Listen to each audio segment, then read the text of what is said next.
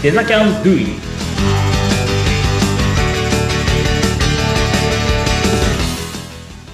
デザインキャンパスの浜野です。インタビュアーの相本です。そして今回ももう一人特別ゲストをお迎えしております。よはい、デザインキャンパスの小泉です。よろしくお願いします。はい、よろしくお願いします。ろしくお願いします。今回も前回に引き続き、この3名でお届けしてまいりますけれども、はい今日は、えー小泉さんになんでこのデザキャンの講師になったんですかっていうところはいを話掘り下げて伺ってまいりたいと思うんですけど、はいですね。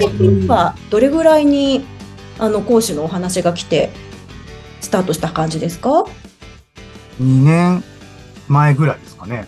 うーんちょっと正確な時期はあれですけど、まあ今始まって1年弱ぐらいで、その前に準備期間が1年弱ぐらいあったので、まあそうですね。放送期間が結構長かった。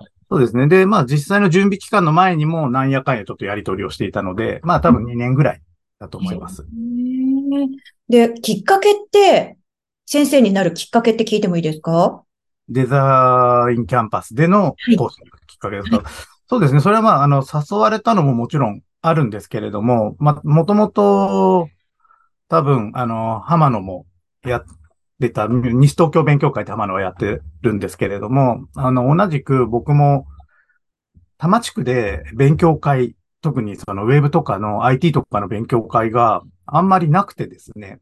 で、で、僕住んでる地元に一個あったんですけど、それもなんかなくなっちゃったりして、だからまあ自分で、まずそういうコミュニティを作りたくて、やろうかなって言って活動をしていった時期があるんですね。ちょっとコロナになってやってないですけど。はい。でまあそういったのもあって、あのーまあその流れから、えー他で講師とかもやったりしてる中、浜野と話して、うんじゃあ俺もやるわ、みたいなお感じになったっていうところですかね。そうですね。そのコミュニティにも、まあ、何回か僕もちょっと参加させてもらってたりしたんですね。登壇者もそうですし、参加者としても、うんはい、参加させてもらっていて、で、その中で、まあ、小泉さんは、まあ、こういうひね、人だというか、まあ、こういうふうな話ができる人なんだ、みたいなのが、うんだんだんだんだん自分の中で蓄積してって、で、まあ、この人だったら講師できるだろうっていうので声をかけたっていう感じですよね。うんなるほうんそれはちょうど。ど2年前ぐらい。はい。うんじゃあまあ、浜野さんからやっぱりお声掛けして、まあ、スカウトしたようなはい。形で。そんな感じですね。うん、そうですね。このお二人はいつ知り合ったんですか？もともとは、まあ多分6年ぐらい前なんですけど、僕が、あの、やってた、えっ、と、子供向けのプログラミング教育のボランティアみたいな活動をしてまして、ええ。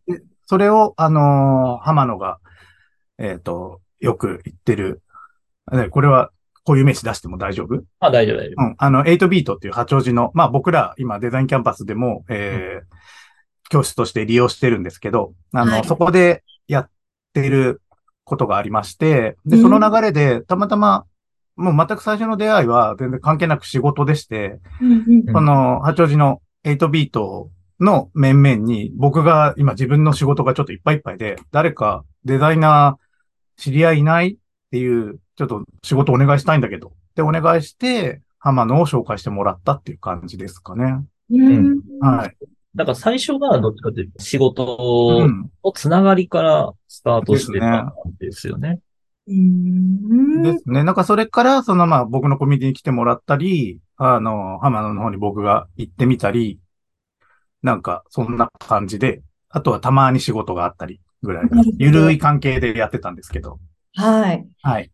じゃあ、ここ2年ぐらい、デザキャンの準備段階からスタートしてっていう、この2年間はかなり密に。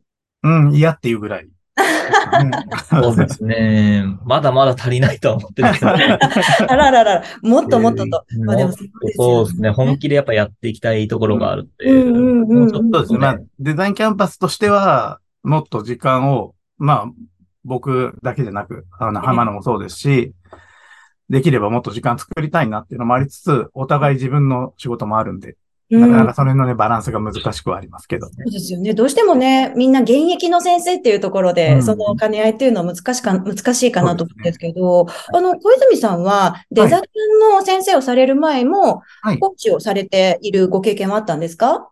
そうですね。あのーウェブの、まあ、それこそ、同じような、同じようなって言うとあれですけど、ウェブデザインのことを頼まれて、えっ、と、はい他のウェブ制作会社さんとかに頼まれて、あのーセミナーですとか、そういったので講師をやってることもありましたし、うん。あとは、そうですね、あのー高校の先生で、まあ今、えあの、小学校でプログラミング教育どうのっていうのが数年前に話題になってたと思うんですけど、こういった流れで、はい。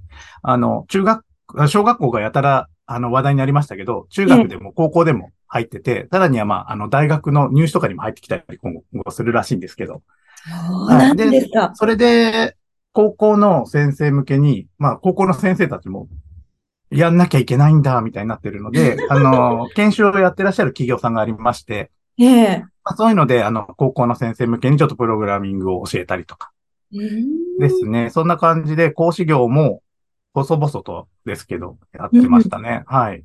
なるほど。じゃあもう、教えるっていうことに関してご経験があって、今、はいもデザキャンの講師をされているっていう経緯なんですね。そうですね、はい。うん、なるほど、なるほど。じゃあ、あの、今後の展望として、どんな講師になって、どんなことを具体的に教えていきたいなっていうビジョンはありますか？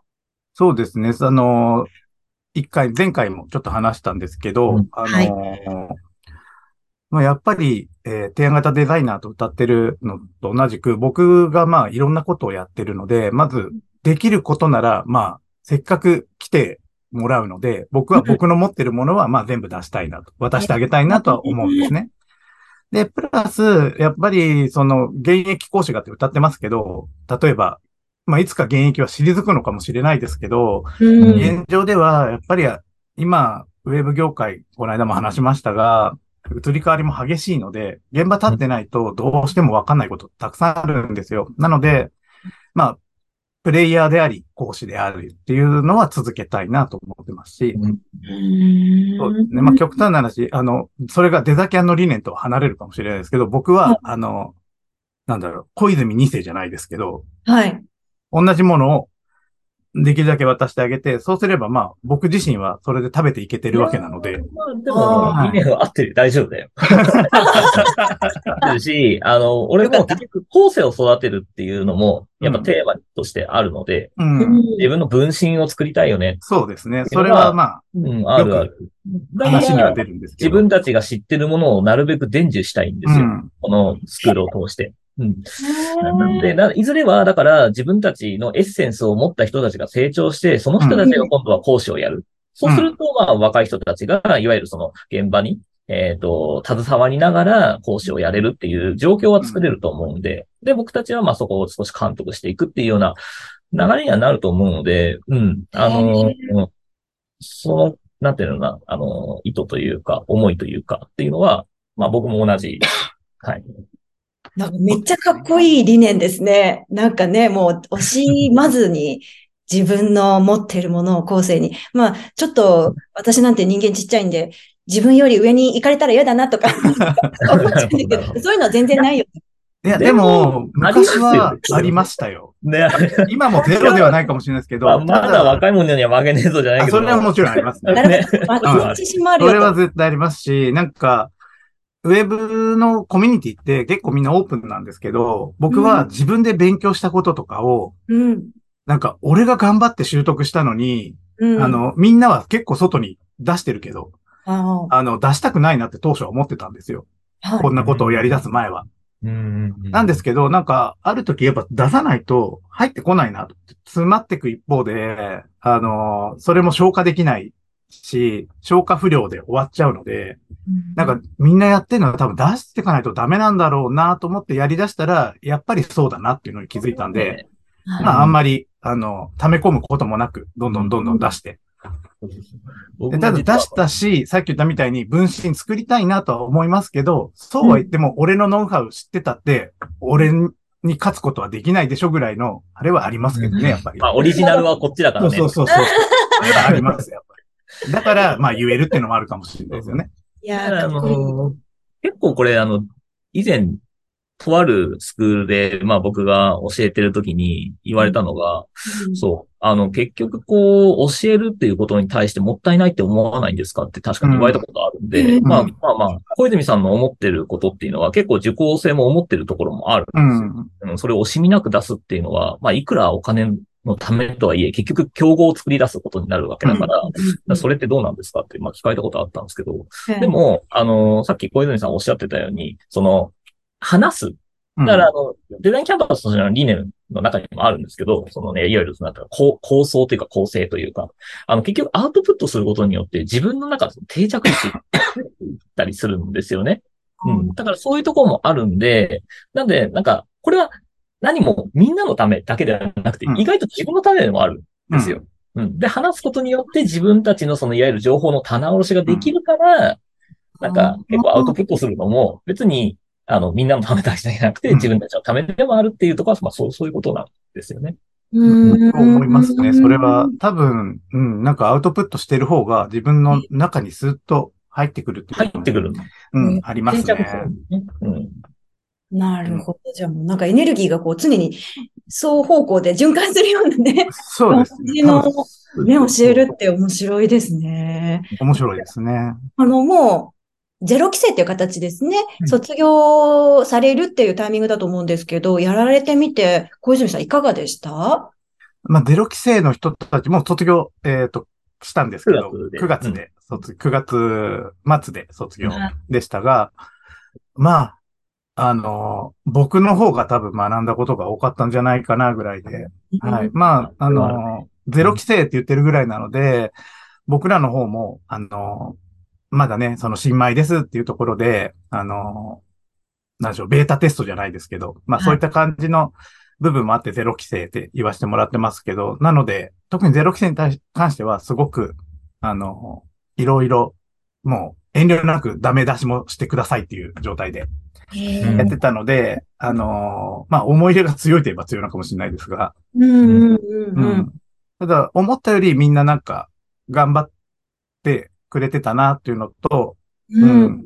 ただまあ、小泉の分身とはいかないなとか、いろいろそういう、まあいろいろありますけど。は。ないるほど。うんじゃあもうそのゼロのスタート、アップのその経験をこれからどんどんこう、活かしていかれるっていう。もっと伝えたいっていう。